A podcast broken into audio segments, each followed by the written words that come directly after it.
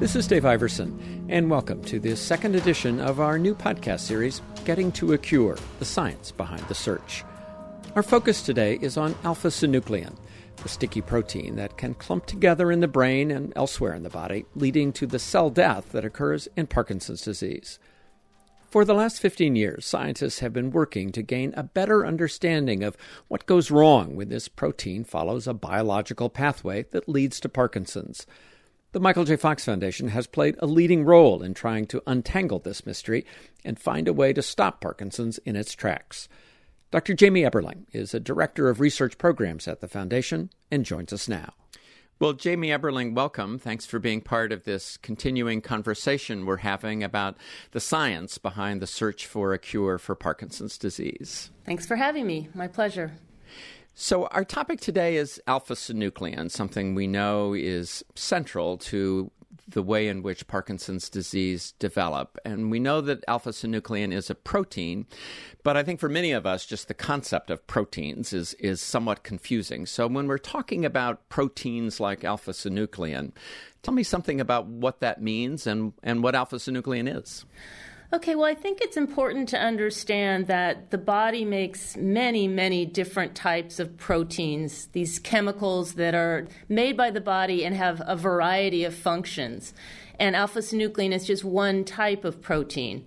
And we know that it's found throughout the body, including in the brain and we don't really understand its function all that well. But we know that there is a normal function of alpha synuclein. We think in, in the brain it has something to do with the way the brain cells communicate and um, transport chemicals. But we're not exactly sure precisely of, of what the normal role is. We just know that alpha synuclein is involved in Parkinson's disease and it's because it's somehow processed abnormally and doesn't function in the normal way anymore. And the other thing we know, uh, Jamie, is that everyone has alpha synuclein. We always talk about it in relationship to Parkinson's disease, but people who don't have Parkinson's disease have alpha synuclein as well, correct? That's correct. We all have alpha synuclein, and as I said, it's found throughout the body. It's in many different tissues, not only in the brain. It's found in the colon, in the salivary glands, in the skin, even. But everybody has it. It's just that in Parkinson's disease, something goes wrong with it, and the structure of the protein is abnormal. So let's talk a little bit more about that, about what goes wrong with alpha synuclein in Parkinson's disease and why we think that's so central to our understanding of the disease and the way in which the disease progresses. We often talk about it as this protein that something goes wrong, it misfolds, it sort of sticks together and clumps up. What actually is happening and why is that connected to Parkinson's disease? Well, we're not sure exactly what goes wrong. We just know that what the result is. And what the result is that you get these clumps of the protein that form in the brain, and specifically, they form within the Lewy bodies, which are the pathological hallmark of Parkinson's disease. So we've found that in Lewy bodies, there's this folded up protein that forms these sticky clumps, and seem to interfere with the way the brain cells work, and ultimately, those brain cells die. And those sticky clumps, is that a definition of Lewy bodies? And in a sense, a definition, as you put it, the hallmark of Parkinson's? Yes. Uh, we discovered in the late 1990s that the Lewy bodies that we knew uh, occurred in, in the Parkinson's brain actually included this abnormal protein alpha synuclein, this abnormal clumping of the protein. And that was a really big discovery because it suggested an important therapeutic target for Parkinson's disease. And we'll explore what that target is and how we might wind up being able to do something about those clumps in a moment. But one other question that I've heard debated sometimes, and maybe there is now a sort of consensus view on that, is whether or not those clumps are the problem or they're a reaction to the problem. In other words, I've heard the analogy some might, sometimes made that if there's a, a car accident, the real problem is the crash. But that crash also attracts, you know, uh, flares on the highway and sirens when the police arrive. And so if you're looking at it from a distance, Are those clumps the sirens and the police, or are those clumps the actual car crash that are causing the problem? Is there a consensus about that now? I don't think there is a consensus yet. You're right. It's possible that what we're seeing is just the end result of a toxic process. So that something's happening with alpha synuclein and it ends up clumped in the Lewy bodies, but it's really what happens earlier that is important for ultimately the cell death. So, what does that mean then if we're still a little unsure about what is actually taking place? Why do we think it's so important to get rid of the clumps? I mean, in a sense, you could say, well, that'd be like getting rid of the, the uh, first responders who show up at an accident. Yeah, and that's only one strategy. So it may not work. But our approach is to look at the different aspects of, of alpha synuclein. So is it just that there's too much alpha synuclein and it's so much that it ends up clumped? Is it that the cells can no longer process the alpha synuclein in a normal way and it ends up clumped? Is it the clumps that end up ultimately killing the cells, or is it something earlier along in the process? So, our approach is to therapeutically develop drugs that can target alpha synuclein very early in that process or that can try to get rid of those clumps once they've formed. So, either to prevent the clumps from ever forming, or once they've formed, get rid of them and see if either strategy could work and help the patients. Let's talk about some uh, about how we arrived at this deeper understanding. You mentioned a moment ago the discovery that alpha synuclein was a key ingredient in those clumps known as Lewy bodies. But there was also a genetic uh, discovery that happened in the late 1990s that was central to this, where we discovered that a, a rare uh, gene mutation, uh, specifically the original discovery, as I understand it, was in a family in, in Italy, uh, if you had this gene mutation, it meant that you produced too much alpha synuclein. Explain more what that discovery was, Jamie, if you would please, and why it was significant on our way to figuring out a way to solve this problem. Yeah, so as you said, there are rare cases of uh, a genetic form of Parkinson's disease, and it has to do with a mutation in the gene that produces the protein alpha synuclein. And in those cases, the patients produce very high levels of alpha synuclein in the brain, and this leads ultimately to them developing Parkinson's disease. And that genetic discovery is what led us to discover that the Lewy bodies in non genetic forms of Parkinson's disease contain that protein. So that was really a key to us that the, the protein has something to do with the actual pathological process, and again, could be a, an important therapeutic target. And it would seem like the key in this is we're sort of putting two and two together because it's only these rare families that have a gene mutation that produces too much alpha synuclein. On the other hand, we know that everybody with Parkinson's has these clumps of, of alpha synuclein. So we know that alpha synuclein is key and is is the genetics part of it important? Because that might help us understand a way to get at that. If we could it gives us a, the genetic mutation gives us one way at least that we might be able to do something about that process? Yeah so so this genetic discovery essentially pointed us in the right direction and could ultimately lead to treatments that would help those patients with the, the genetic form but also other patients with uh, different causes of Parkinson's disease that, that may have nothing to do with genetics. So, in other words, a, a, a solution that might be helpful for someone with that gene mutation that somehow managed to lower the amount of alpha synuclein in someone with that gene mutation. That kind of solution might then also apply more broadly. It gives us a, a cleaner target that could be more broadly applicable. Exactly. So these these genetic targets that may only apply to a small subset of the entire patient population can be very important in pointing us in the right direction to develop treatments that are broadly applicable to all Parkinson's patients, hopefully. So let's talk about some of those solutions because the exciting thing is that I think for the first time we now have in clinical trials a number of possible ways of, of solving this riddle. And one of them is often referred to as a vaccine. And the analogy is made that it's a bit like getting a, a flu shot because what we're trying to do is produce antibodies, only this time instead of antibodies against some version of the flu, they're antibodies that would fight alpha synuclein. Tell me something, if you would, Jamie, please, about that approach and how far along we are in knowing whether or not it might work. Yeah, so there are several companies now that are working on this type of treatment. There's, there's really two approaches. One is to get the body to produce its own antibodies against alpha synuclein, and the other is to actually deliver antibodies against alpha synuclein. So both are essentially doing the same thing. And they're aimed at clearing these clumps of alpha synuclein in the Lewy bodies out of the brain. And now might be a good time to also interject the way in which the Michael J. Fox Foundation is trying to encourage this approach because the foundation has its hands in a number of these approaches, correct? Correct. So we've, we've supported a number of different groups that are working on different ways of targeting alpha synuclein, including these what we call immunotherapy approaches, so the, the, the ones that use antibodies.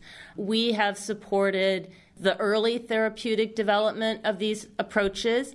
And now that several of them are actually being tested in clinical trials, we are advising the companies working on those trials with ways of, um, of designing the trials so that they're most effective, and also in adding biomarkers to those trials so that we can measure whether the therapies are actually working and we we also help with recruitment for those trials. So so we're kind of approaching this and hopefully helping from a number of different angles. We all know that that clinical trial process uh, goes on and on. That there are several phases to it, and it takes many years. So with some of these early immunotherapy approaches, these vaccine antibody producing approaches, how far along are we? Well, right now it's in the early clinical testing. So, mostly around determining if these approaches are safe in humans. And I'm happy to say that, that the work that's been done so far in the clinic has um, demonstrated that these approaches seem to be quite safe. So, that's very good news. We don't yet know if they're going to be effective and it will take additional clinical testing and, and several years to determine if it looks like these types of therapies can actually work. One of the interesting things that I, I read recently, Jamie, was having to do with kind of a booster shot you could get with these um, immunotherapy approaches. Explain that. Why might that be necessary? What was the thinking behind that? And and do we know yet whether or not that's also safe to do? That you can get more than one of these um, antibody treatments? Sure. So if we're trying to get the body to produce antibodies we don't know how long the body would, would need to produce the antibodies in order for the treatment to be effective. It could be that once you get the body to produce the antibodies, that it continues to produce a level of antibodies that would be um, therapeutic over time.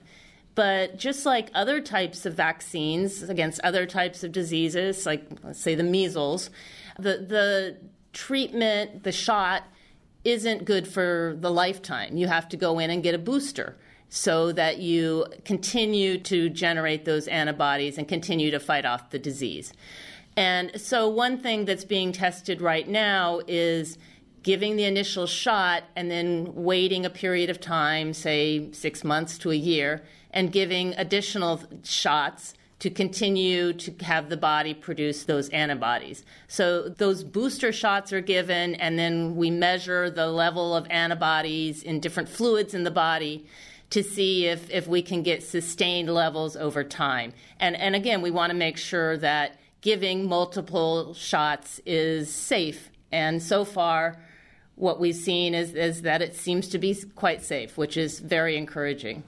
Another encouraging a report that I read was that among, uh, I think it was something like 40 to 50 percent of the people who had participated in this early trial didn't need to increase further their symptomatic medication taking the dopamine replacement drugs that we all take when we have Parkinson's. Obviously, far too soon to know whether or not that's definitive, but that would also be sort of an encouraging hint, would it not? It would be an encouraging hint, but I, I think we need to be very cautious at this point. The early clinical testing is done in an unblinded way. So the patients know that they're getting the treatment. I see. And so do the doctors. And we know that in these types of trials, there's a very large placebo effect. So people feel like they're getting better, even though they may not be getting better. And it really takes a, a, larger controlled trial where some of the patients get the treatment and some of them get a placebo, and then you compare those groups in order to determine if a drug is really working. No, it's really an important um, and appropriate cautionary um, note, I think, because we all are so eager for good news that sometimes that can um, perhaps bias um, uh, both the experience of people in the trials as as well as what the rest of us would like to would like to read. You know, we've we've talked some about the antibody approaches, but there are others too. You were saying earlier we really don't know if the problem is the clump or the problem is on our way to the clump or too much of alpha synuclein. So describe a couple of the other approaches because there's some that would would work to in a more preventative uh, capacity. Is is that right? Yeah, so there are approaches that are aimed at preventing the clumps from forming altogether. And one way of doing that may be to get the cells just to produce less alpha synuclein. So the thought is that if a cell's producing too much alpha synuclein, it's beyond the capacity of that cell to handle the, the protein and to get rid of it. So the cells have to not only make alpha synuclein, they also have to clear it because there's going to be more alpha synuclein continuously being made.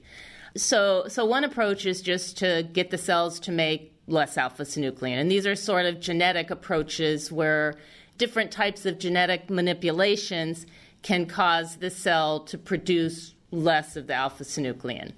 Then there are other ways of getting the cell to more efficiently clear the alpha synuclein. So while the same amount of alpha synuclein is being made, the cell can handle it better and get rid of it better, sort of like a garbage disposal. Get the garbage disposal to work better. So these are these types of approaches, as I said, are aimed at preventing the formation of those Lewy bodies ever.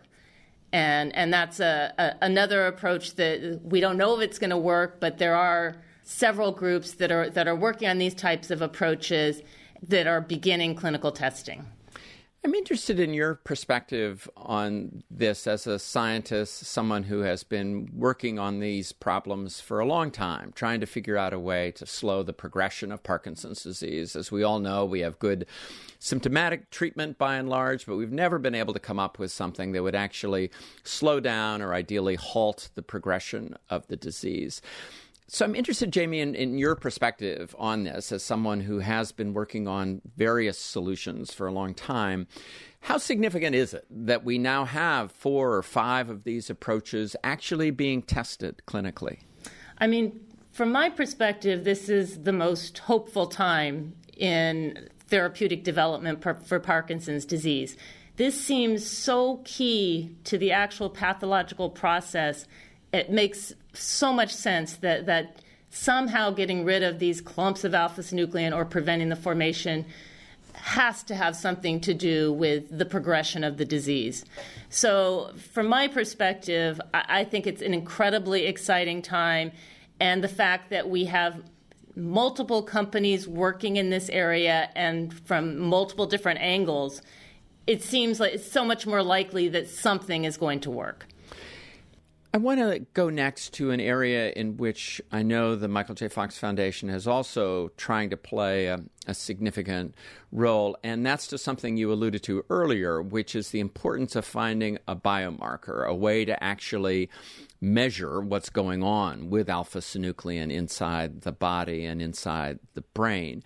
So let's start with the problem first. We can't see alpha synuclein right now until after someone passes away and you do an autopsy and you're able to section the brain and find those Lewy body clumps. So, what's the challenge right now? Why aren't we able to see alpha synuclein? What is it that we need to try to be able to do? Well, you're exactly right. At this point in time, we only know that patients have Lewy bodies in their brain after they've passed away, and we can actually look in the brain. There's no way of visualizing that those clumps of alpha synuclein in the living brain.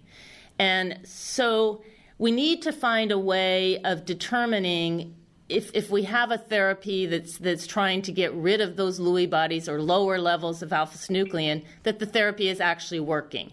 Right now, all we have is look at the patient and see if the patient's getting better. But that's a fairly crude way of measuring if the therapy is working. We would prefer a, a, more direct measure. And the more direct measure would be a way of visualizing the distribution of alpha synuclein in the brain and the distribution of those Lewy bodies in the brain. So, the way that, that we're trying to do this is to develop an imaging tracer so, this is a way of using what we call PET scan. It's a, a, brain imaging technique that would enable us to actually see alpha synuclein in the living brain in a brain scan. And we're working on trying to develop this approach. It's, it's proving to be quite challenging, but we've been encouraged by the Alzheimer's field because they've developed a similar technique that allows them to visualize a protein that is abnormally processed in Alzheimer's disease called beta amyloid.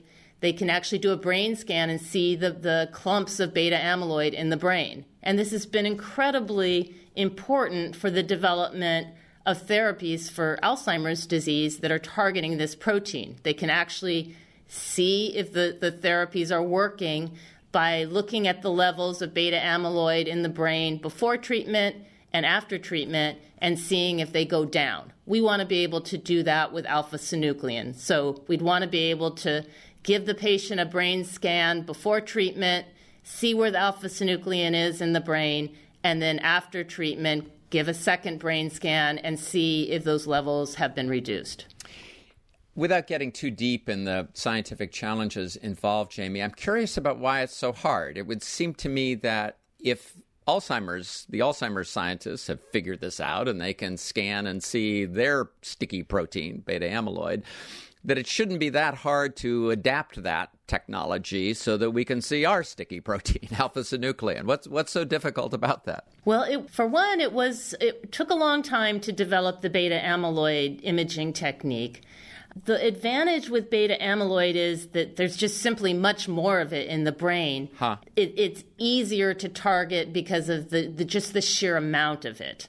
Um, the, these brain scans are, are very noisy. So if you if you look at the brain scan and you're looking for beta amyloid in the brain, you're probably also seeing a mixture of other stuff. And the more beta amyloid you have, the higher the signal for the beta amyloid over the other stuff is. With alpha synuclein, there's, there's far less of it in the brain, so you have to have a much more sensitive technique. Um, the other challenge is that with beta amyloid, the clumps form outside of the cells. So it's easier to target the protein when it's outside of the cells than when it's in the cells. And in order to to target the protein, you have to get this tracer that we're developing not only into the brain, but into the cells. So there are challenges for alpha synuclein that are beyond the challenges for beta amyloid. It's fascinating. It, it, it, just seems like, wouldn't it be our luck that we have such a, a difficult protein to, uh, to image and scan in, in, Parkinson's? But add to that, if you would, Jamie, about some of the novel ways in which the foundation is trying to encourage the discovery of, of that imaging agent. You mentioned the consortium before.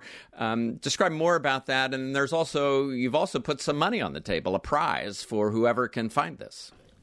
Yeah, so so we are supporting several groups who are working on developing a PET tracer, including a consortium that we put together a few years ago, and they've been working on this um, since around 2011. So a bit of time, but they are making progress. We're also supporting a couple industry groups that are working on developing a tracer, as well as a couple academic groups. So we're, we're supporting a lot of research in this area. But just a few months ago, we announced what we're calling the Alpha Synuclein Imaging Prize, and I'm very excited about this. The foundation is actually offering a cash prize to the first group to develop an effective alpha synuclein PET tracer. And the prize is $2 million. It's unrestricted. The winner can spend that money however they see fit.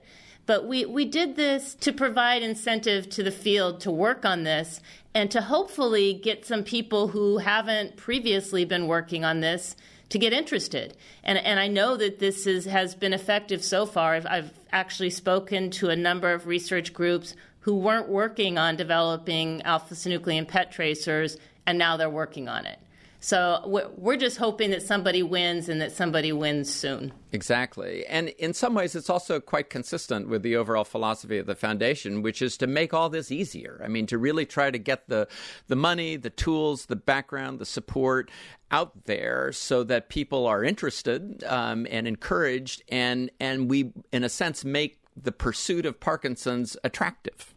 Yeah, I think so. And, and another important point here is we are offering this this prize to the first group to develop this tracer but one of the conditions of winning the prize is they have to make the tracer available so that it can be used widely by Parkinson's researchers and ultimately in clinical trials. Let's uh, talk briefly also about why the imaging agent is so important. You mentioned that it's important, of course, in terms of a, from a diagnosis standpoint, perhaps, or a treatment standpoint to measure whether or not the, the treatment that we're giving people is actually working. Do those clumps lessen? Do they disappear in, in some way? But I would also think it would be really important for in the overall clinical trial process so that you make sure that the people who are participating in these trials actually have clumps going on because it's been this long term problem in Parkinson's without adequate biomarkers that sometimes we wind up with people in the trials who seem like they have Parkinson's, but they might not. We know that there's a broad continuum of, of ways in which Parkinson's can develop. Some people have atypical Parkinson's, some people have conditions that look like Parkinson's, but they actually don't have uh, alpha synuclein. They have another uh, protein that's going on. So, this is also a way of making sure that we're testing our treatments on the right people. Yeah, and this is really important, especially if you're talking about earlier stages of the disease, the diagnosis is less certain, and we wouldn't want to enroll patients in a Parkinson's disease clinical trial if they don't actually have Parkinson's disease and don't actually have these clumps of alpha synuclein in the brain.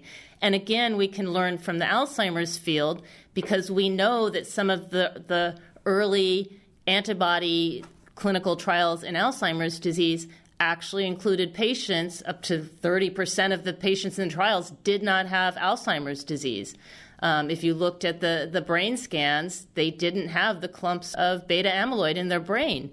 And that's going to make it much more difficult to prove that a treatment is effective if you're, if you're treating people who don't even have the disease.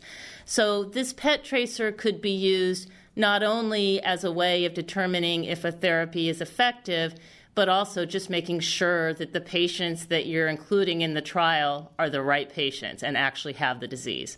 As we begin to wrap up our conversation, Jamie, one thing that I'm wondering about references in some ways what we talked about earlier, which is what we know about whether or not these clumps are are really the enemy or not. And that brings me to want to ask that if we dissolve the clumps, if we have an imaging agent that shows that the clumps are going away, that doesn't necessarily mean that people will get better, right? So how do we in in that sense, what do we know about that? If or do we know yet whether or not by removing the clumps or preventing them from ever occurring, whether or not that will translate to actual symptomatic improvement? Yeah, I don't think we do know that yet. Um, I, I, it makes sense to us that it would lead to symptomatic improvement, but that's something that will remains to be seen in the clinic. What we know from preclinical studies is that it seems to be that if you remove the clumps, you can have an effect on symptoms and that, that there is an improvement. So I think preclinical studies encourage us, but uh, we really won't know the answer until this is tested in the clinic in the patients. And is this one more area too where some of the Alzheimer's work is encouraging that in that work where they've been able to image uh, because they can image what's going on in the brain, and they've seen in some of their early clinical trials now they may have an agent that uh, or a treatment that will reduce those clumps. That those people also experience some symptomatic improvement, as I understand it. So that's also potentially encouraging. Yeah, this is, it's still early days. The, these are still fairly early trials, and there's some evidence that in patients where you can show a reduction in the, the beta amyloid clumps in the brain, that their symptoms seem to also be improving. So that's very encouraging. Uh, one complication in, in, Alzheimer's disease is that they have a couple of proteins that clump up in the brain. So it may be that, that getting rid of just the beta amyloid isn't enough, but that remains to be seen. But yeah, it's the same sort of process in these different diseases, these different neurodegenerative diseases. Protein clumps up and it seems to make it so that the cells don't function as well anymore. And it makes sense that if you can prevent those clumps, that it would have a beneficial effect on the symptoms. And finally, Jamie, let's spend a moment on what people can do within the patient community to encourage progress in this arena. We still need people, we always do, to participate in, in clinical trials. So, are there clinical trials that either are ongoing now or will be starting soon that provide opportunities for people to participate? Yeah, there's there's always new trials that are getting started, and we always need patients and control subjects in some cases to participate in these trials. So we've actually developed a tool called Fox Trial Finder. It's sort of like Match.com for clinical trials. You can go onto the, the Fox Trial Finder website, put in your information about where you live, what kind of symptoms you have, what kind of trials you might be interested in, and it will give you sort of a menu of trials that are open and enrolling and patients who are interested in participating can connect with those trials in that way and sign up to participate. But we're always looking for, for patients to participate in these trials because without getting the patients in the trials, we can't test the therapies effectively and, and determine if they actually work or not. And finally, Jamie, again, as someone who has dedicated a large portion of your scientific career to working on some of these problems, I'm just curious about your level of hopefulness, you know, at this point, you and your, your other colleagues at the foundation. You said earlier we're, we've got more going on than we ever have. Does it leave you then with not only just a sort of natural optimism, but a realistic sense that we can get there? Yeah, I, I do think that I've been working in this area for over 20 years. I am the most encouraged that I ever have been and especially by these alpha synuclein therapeutics, because again, this, this protein seems to be such a key player in the disease that it just makes sense that it's a great target and that if we can target it effectively with different types of therapies, that we could really get to the finish line and not only develop a therapy that treats symptoms, but that actually could slow or stop the disease process and, and in that way provide a cure for the disease. Well, Dr. Jamie Eberling, it's been a pleasure as always uh, speaking with you. Thank you, and thank you for the work that you and your colleagues are doing at the Foundation. Thank you, Dave. That was Dr. Jamie Eberling, Director of Research Programs at the Michael J. Fox Foundation. In our next edition of Getting to a Cure The Science Behind the Search, we'll explore how a mutation in the gene GBA plays a role in the development of Parkinson's and may also point the way to new treatment options. I'm Dave Iverson. This is Michael J. Fox. Thanks for listening to this podcast. Learn more about the Michael J. Fox Foundation's work and how you can help speed a cure at michaeljfox.org.